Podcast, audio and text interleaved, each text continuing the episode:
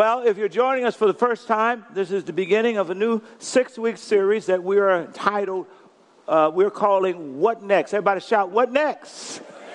We're looking at the opportunity that is available in transitions. Here's the big idea simply this that uh, if we engage the transitions that we go through in life God's way, those transitions will help us to grow and will help our faith to grow. We're going to talk about the particulars of that over the course of the next six weeks. So if you have Bibles, we invite you to open them to Exodus chapter 14, and we're going to just read a few of the verses uh, starting at verse 10. And we'll, just a few verses there. Thank you for standing to honor the reading of God's Word.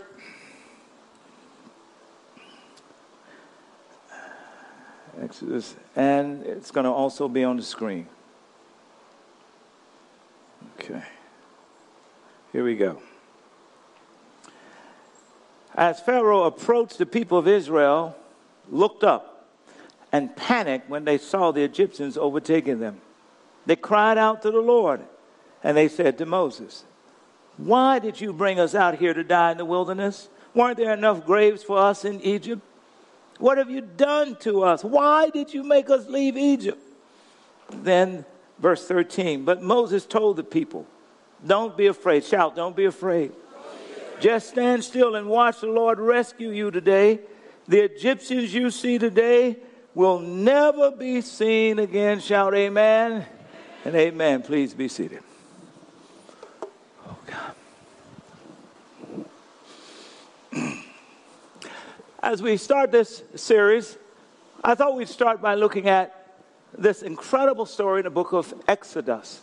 As a matter of fact, if you grew up in church, you know about this story that the people of Israel were held in captivity in Egypt for 430 years. And then they experienced a miraculous delivery as God sent Moses to them and ultimately would go to the extent of opening up the Red Sea so that they would escape Pharaoh's pursuit on dry land. As a matter of fact, scholars who look at this passage, and even if they don't necessarily believe that the Red Sea opened up, they have to concede that something humongously powerful had to happen for this incredible event to literally shape the faith and identity of the nation of Israel for more than 3,000 years.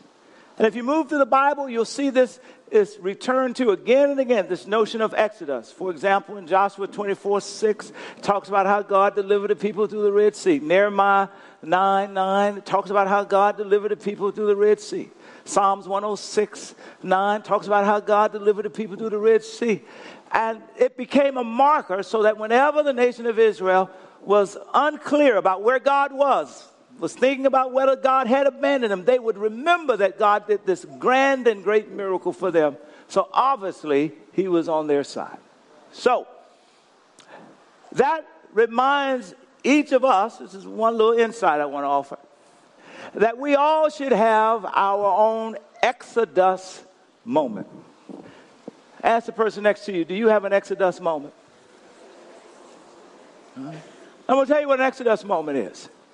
An Exodus moment is when you, when you scan the landscape of the history of your life and you find those moments that you would have been dead, that you would have been down and out, that there's no explanation for why you are here other than a move of God that made the difference. That's your Exodus moment.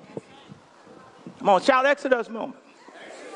I'll give you an example. Several years ago, I was here teaching, and after I got home, I discovered that I discovered that my son earlier that morning had been, uh, and he was in his early 20s. He's much more mature and great. Uh, love him today. I loved him then, but he wasn't as mature. Uh, uh was racing, drag racing, I think, through the tunnel in Boston must have been doing 90 or 100 miles per hour. And, the, and something happened, and the car flipped three times. Demolished. The car was demolished. And Jonathan walked away without a scratch on him. So I say to Jonathan every day, you have no excuse, man.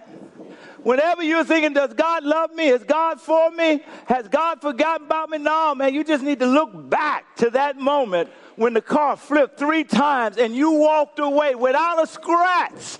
That is an ever living sign that God loves you, He is for you, and not against you. And I guarantee all of us, we may not have called it a God moment, but all of us are here because of some Exodus moment in our lives. And we ought to keep referring to it to remind us. That's the first insight. Second insight that comes out of this passage is that it is really about transition. It is about the people of Israel transitioning from slavery to freedom. It is about the people of Israel literally leaving Egypt, transitioning from uh, Egypt ultimately to the promised land. Everybody shout transitions. And here's my point navigating transitions in our lives is probably some of the most important and impactful work that we will ever do. I actually, I want to argue that some of the best work that God does in our lives, some of the best growing that we ever do, happen, that we experience in life, often happens during our transitions. Huh?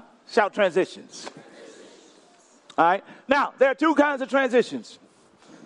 One category of transitions re- represent those transitions that we choose.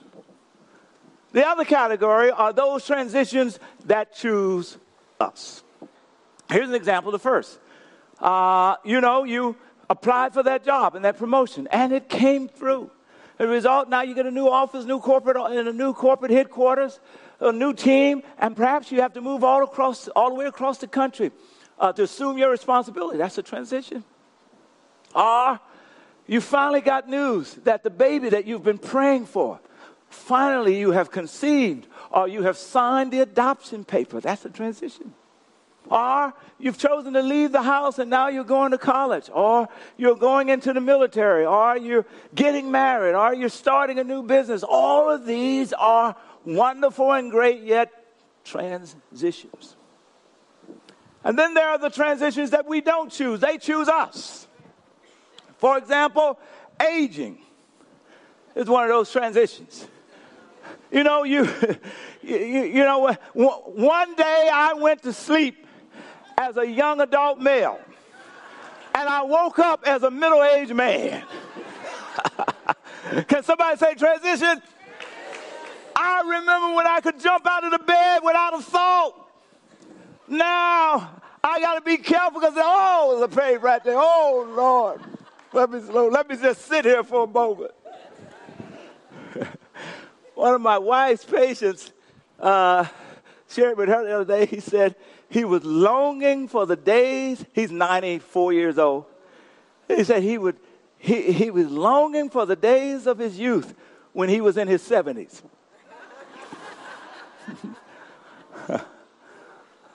Aging, that's one of those transitions that chooses us. And then there are others, you know. There's the death of a loved one, or divorce, right? Or sickness that comes out of nowhere and pins us to procedures and beds for an indefinite period of time. Transitions that just choose us. Or the transition, you remember when your parents were counseling you and buying for you and investing in your life. And now you're the one caring for them because of aging. Alzheimer's is moved in with you. You're bathing them, you're taking care of their bills. Can somebody shout transitions? How we manage these transitions in a long, in a real sense, determines who we grow into, who, who we become. It shapes our growth and our development. How Israel managed its transition with God made all the difference in terms of who Israel ultimately became. And their transition started in Exodus and moved all the way to the end of Second Chronicles.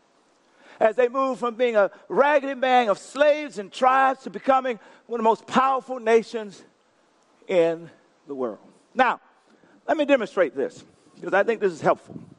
So I want you to get this. All right. All right, everybody get excited. We're drawing again. I said, listen. Oftentimes, we use this word. Everybody shout change. Everybody shout transition. We often use these words interchangeably.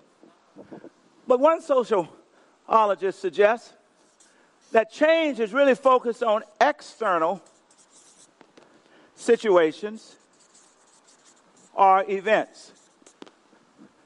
Transition is, a, is an internal shift or transformation. All right? Transition, an internal shift or transformation. Now, let me illustrate. Let me illustrate. The suggestion here, as a matter here's the best way to illustrate it. When I was a teenager, uh, one of my favorite groups, the O'Jays, had a song that marvelously illustrated this point. Here was the opening lyrics of the song Your body is here with me, but your mind is on the other side of town. You're messing me around. I don't know. Y'all may not remember that, but I remember that. All right, now let me illustrate. So here's the point. Here's what he said. You have left your ex. You've been with me for six months, right? There's been a change, external change. But while you're in the room with me, your heart is still connected to your ex. You still tracking her down on Facebook trying to see what's going on. Come on now. You still showing up at old familiar places hoping that he might pop in. Come on. Your heart has not transitioned. So transition is an internal work that drives us psychologically and spiritually and emotionally into the next person. Just changing locations is not just changing relationships is not. Just changing titles, old slave, freedom is not transition. Does that make sense? Amen. So, when we look at this passage, it really uh, reminds us that in every transition, shout every transition, there is an opportunity that manifests in at least three ways. There's an opportunity for me to go through it and come out on the other side a better me. There's an opportunity for me, even if it's a horribly negative circumstance, a divorce or a death, there's an opportunity for me to encounter a redemptive experience, how God takes that and turns it into something else. In every transition, there's an opportunity for me to come through on the other side with a deeper and more powerful faith and trust in Jesus. Shout opportunity. But in order to mine the opportunity, you've got to understand what I want to call the anatomy of transitions. And uh, in this chapter, we find what I call snippet pictures of the anatomy of transition. In verses 10 through 13, here, you find the first, there's, there's three stages, whatever your transition, whether you're aging, divorcing, marrying, having kids, going into the military, coming out of jail, whatever your transition, whatever it, it always has three stages. Say three stages. I call these the anatomy of transition. If you understand this, you can work any any, any transition. The first stage, which is revealed in uh, the first three verses that we read, is what I want to uh, label as an ending. Everybody shout, ending. Embedded in every transition is an ending. That means there's a loss, there's a, there's a death, there is a, there's a, there's a turning the page, the close of an old chapter. There's an ending.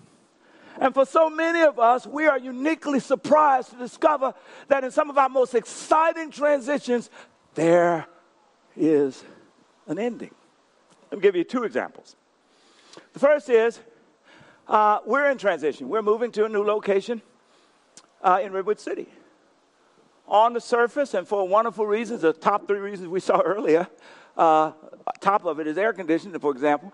Uh, we're excited. Everybody shout excited. And yet, if the truth be told, I'm sure that within the family here, within the community, there are also feelings of sadness. And some of us are trying to figure out why do I feel these feelings of sadness when in fact I'm actually excited about having air conditioning at 12 noon.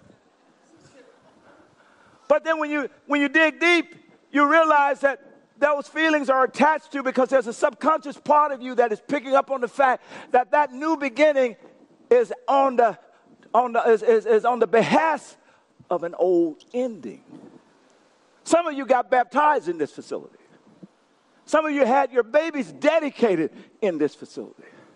Some of you saw your life transform where you went from not believing to believing in this facility.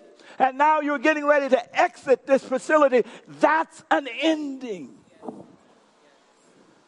It's helpful to recognize it, call it out. Now, how do I know when I'm struggling with an ending? Everybody shout, how? I love how you ask your questions. All right. If you go back to this text, let's put verse 10 up. Watch this. There's three, three things that can cue us. They all three don't have, doesn't have to be there, but oftentimes they are. Watch this. As Pharaoh approached, the people of Israel looked up and panicked when they saw the Egyptians overtaking them.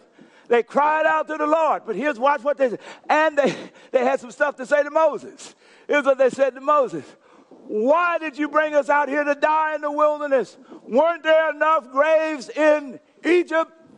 And then they go on to say, they go on to say, uh, what didn't we tell you this would happen while we was back in Egypt?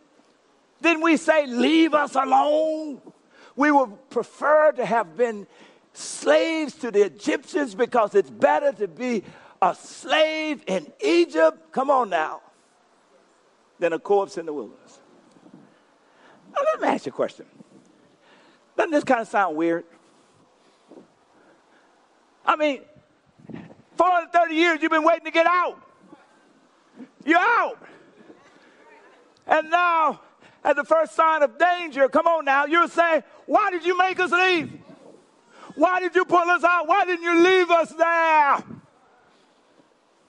So, the first thing that you hear in this passage is anger. Everybody shout anger.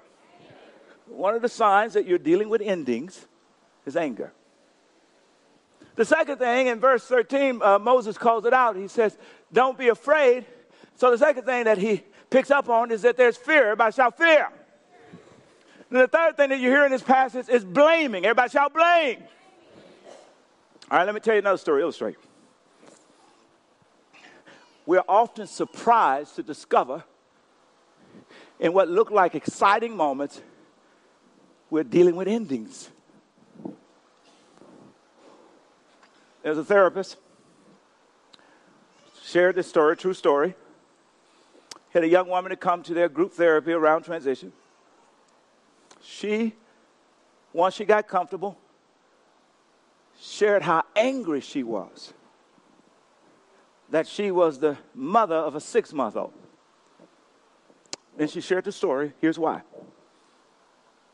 For about four or five years, her husband had been married, wonderful marriage. They wanted to get have their first child. She conceived. Nine months went by real quickly the birth happened, baby was laid on her chest, everybody was overjoyed.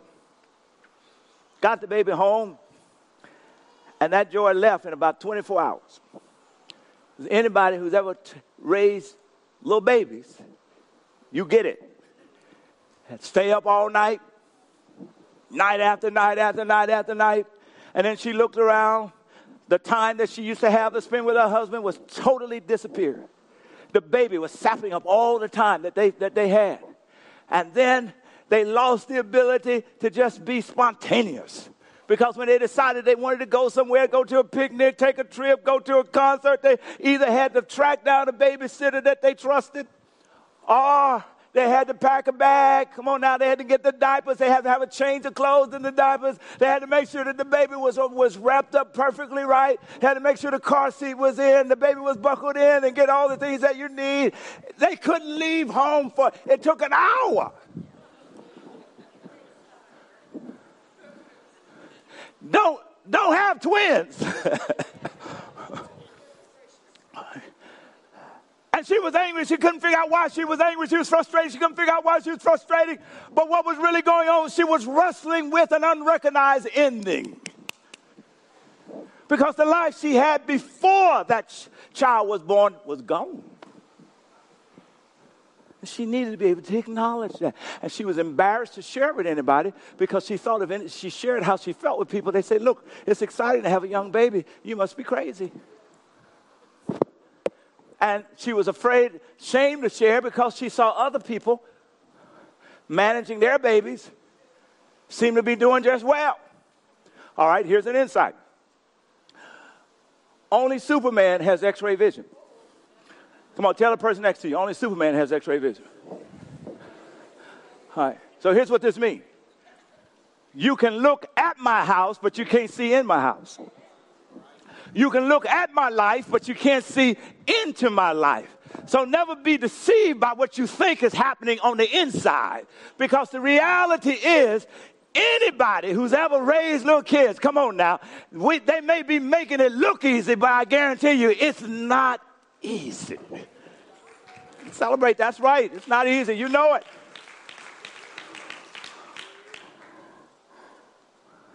She was wrestling with an ending that she just didn't know that she was wrestling with. It fills her with shame and guilt and anger and blame. You could feel that you can hear the arguments that's happening between her and her husbands now, and you hear anger and you hear blame. You hear this notion of fear that what we lost we'll never have again, that we see ourselves drifting apart.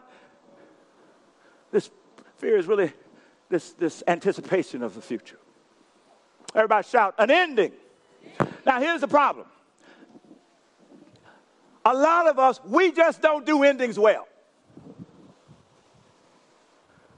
And if you look back over the landscape of your life, you and I, we have left a series of incomplete endings. And the way we mess up on endings, come on now, has a way of undermining our ability to navigate healthily transitions so that when we're going through a transition, changing locations, or dealing with a new baby, we, we, we're just poor with endings. So we're subconsciously dealing with them the way we do. Incomplete. Shout incomplete endings. All right? Then, if you look at verses 21 and 22 in the same chapter, you'll find a story how God uh, sends a wind, the, the waters pull back, and the, and the children of Israel walked through, I actually think they were running through on this new path. I call this the middle passage. Because once we work through our ending, we have to go through this middle passage. And the middle passage is that space where there's confusion, where your sense of identity has been fractured and broken because the, the, the, the, loved one that died, you knew who you were in relationship to her, to him. Now you just don't know who you are. The divorce has happened and you knew who you were in relationship to your partner. Now it's not clear who you are. And so there's a shattering of identity, the confusion that comes about, the ambiguity that happens. And, and, and, and if you think about it in terms of the children of Israel, they, they, here they are rushing through that path. The Egyptians are behind them. So they're not walking, y'all. They're not walking. They're not just, oh, wow, this is nice. No, no, no. They're not having a casual stroll. No, they're rushing. And I would imagine that some of them thinking, I don't know when I'm going to make it. This, everything that's around me may just cave in on me at any moment. And if I do make it and I'm not a slave, who am I?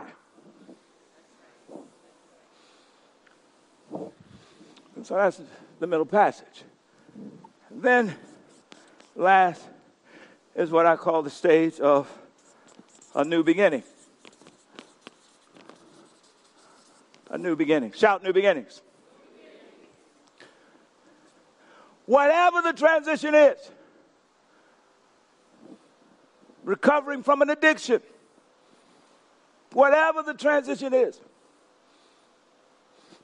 these three stages exist an ending, middle passage. If you can work through the middle passage, then something new can emerge. A new chapter. Here's where it shows up in the text. They get through on the other side. The water caves in. Egyptian army is destroyed. Moses' words come to fruition. He says, When the day is over these Egyptians, you will see no more. And with that finality, the chapter closed on the Egyptian slave saga. Never again would they have to worry about that. So that chapter closed, shout, it closed, which means a new chapter started.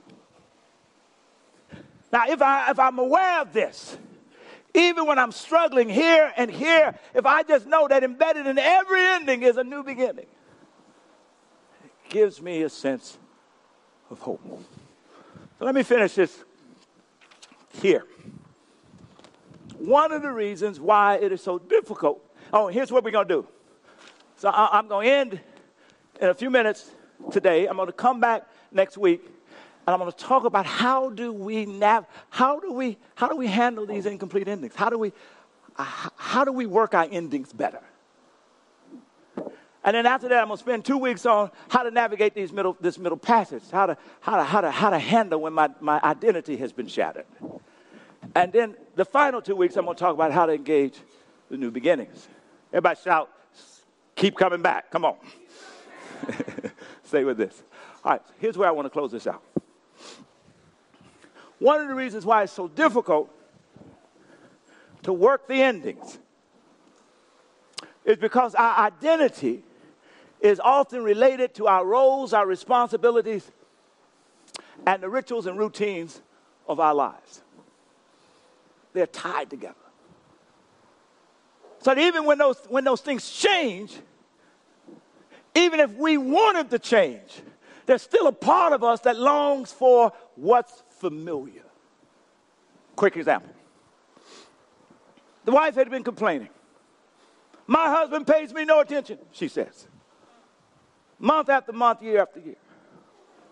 Finally, the husband comes home with two dozen roses. No anniversary, no special occasion, just to say, I love you. The moment she sees it, she goes, Hey, what's up? What you about to tell me? What you done done? What you want? And it is reminiscent of the fact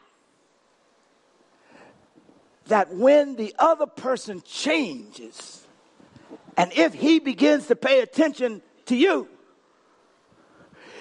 it becomes problematic in a confusing way because now you no longer have the excuse of his inattentiveness to explain why you so mean to him.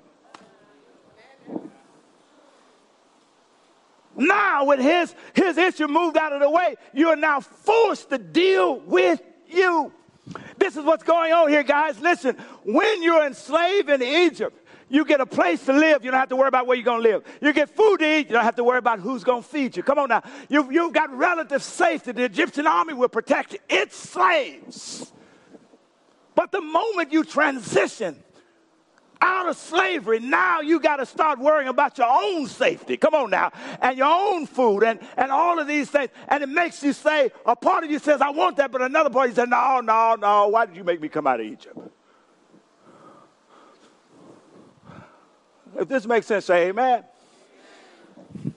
All right, so here's where I'll end. They did a recent study and among the transitions in life, one of the hardest transitions to make is for war combat veterans to transition from military service to civilian life. And so they tracked them because they wanted to know what was the factors that aided those who succeeded. And what they discovered, hands down, was that the categories of veterans that successfully navigated that transition almost always were people of faith. And the more regularly they attended a faith community, the more successful they were at driving through the transition. Now, everybody shout, why? I love how you ask your questions. Because here's what happens when you find yourself in a place where the problems are bigger than you can handle and the uncertainty is more than you can figure out, if you believe that the God of the universe who is bigger than your biggest problem is on your side and is with you and ahead of you. Come on now.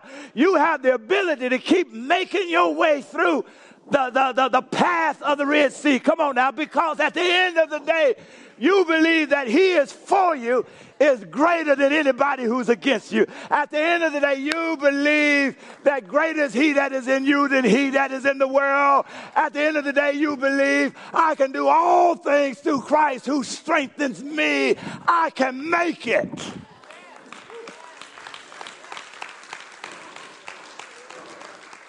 And you create space in your life for God to do the impossible as you work through your endings and transitions. Give God a hand praise.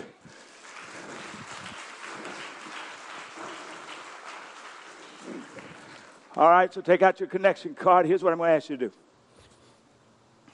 And in response to the message, I'm going to give you this is a tough challenge I'm about to give you. Listen up.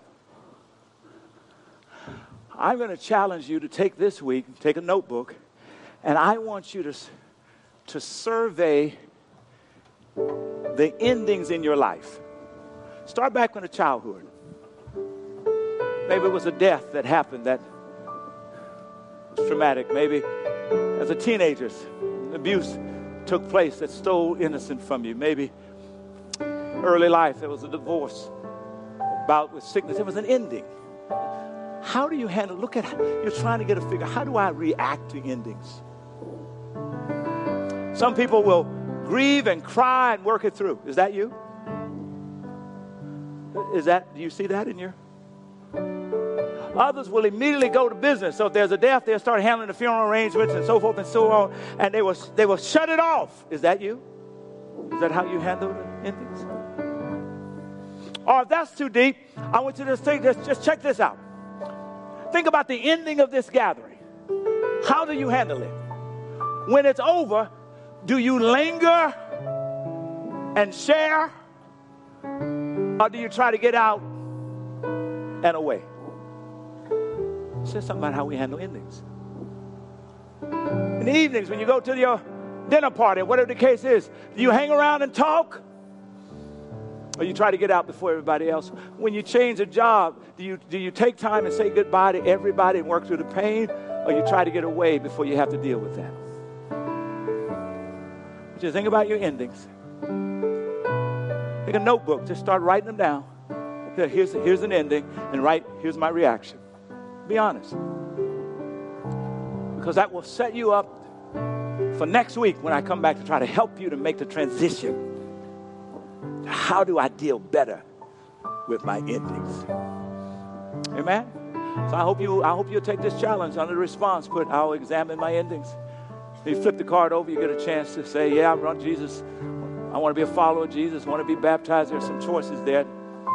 Take a few seconds as he plays. Listen.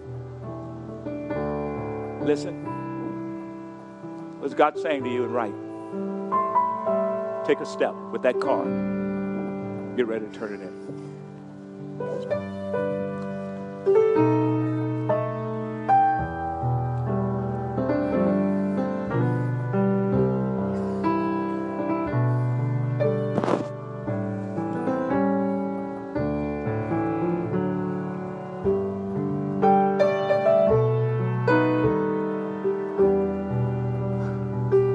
Everybody shout amen. All right, so here's what we want you to do. In a few moments, I'm going to ask you to stand, and I hope you turn that card in as your commitment. Say, hey, I'm, I'm on, I'm on board. I'll be back here next week. If you know some friends that need to hear this, get them back here with you. And uh, get ready to have some donuts and coffee out there. And remember that every day you're supposed to be praying four minutes a day for folk that you're inviting to join us in the month of August. If you need an invitation card, we have tons of invitation cards. If you run out, you've been passing them out inviting, stop by the table and get some. And if you're not serving yet, make this the weekend that you go online and sign up to serve because we need you. Everybody standing. But the biggest challenge I wanted to say in a few moments, also, if you need prayer, there's going to be some people going to come up here and pray for you. But here's the biggest challenge. Before you leave, I want you to just take a few moments and hug about two or three people. I promise it'll be sweeter than the donuts and coffee waiting for you. God, meet us as we confront our incomplete endings and help us. In Jesus' name, amen.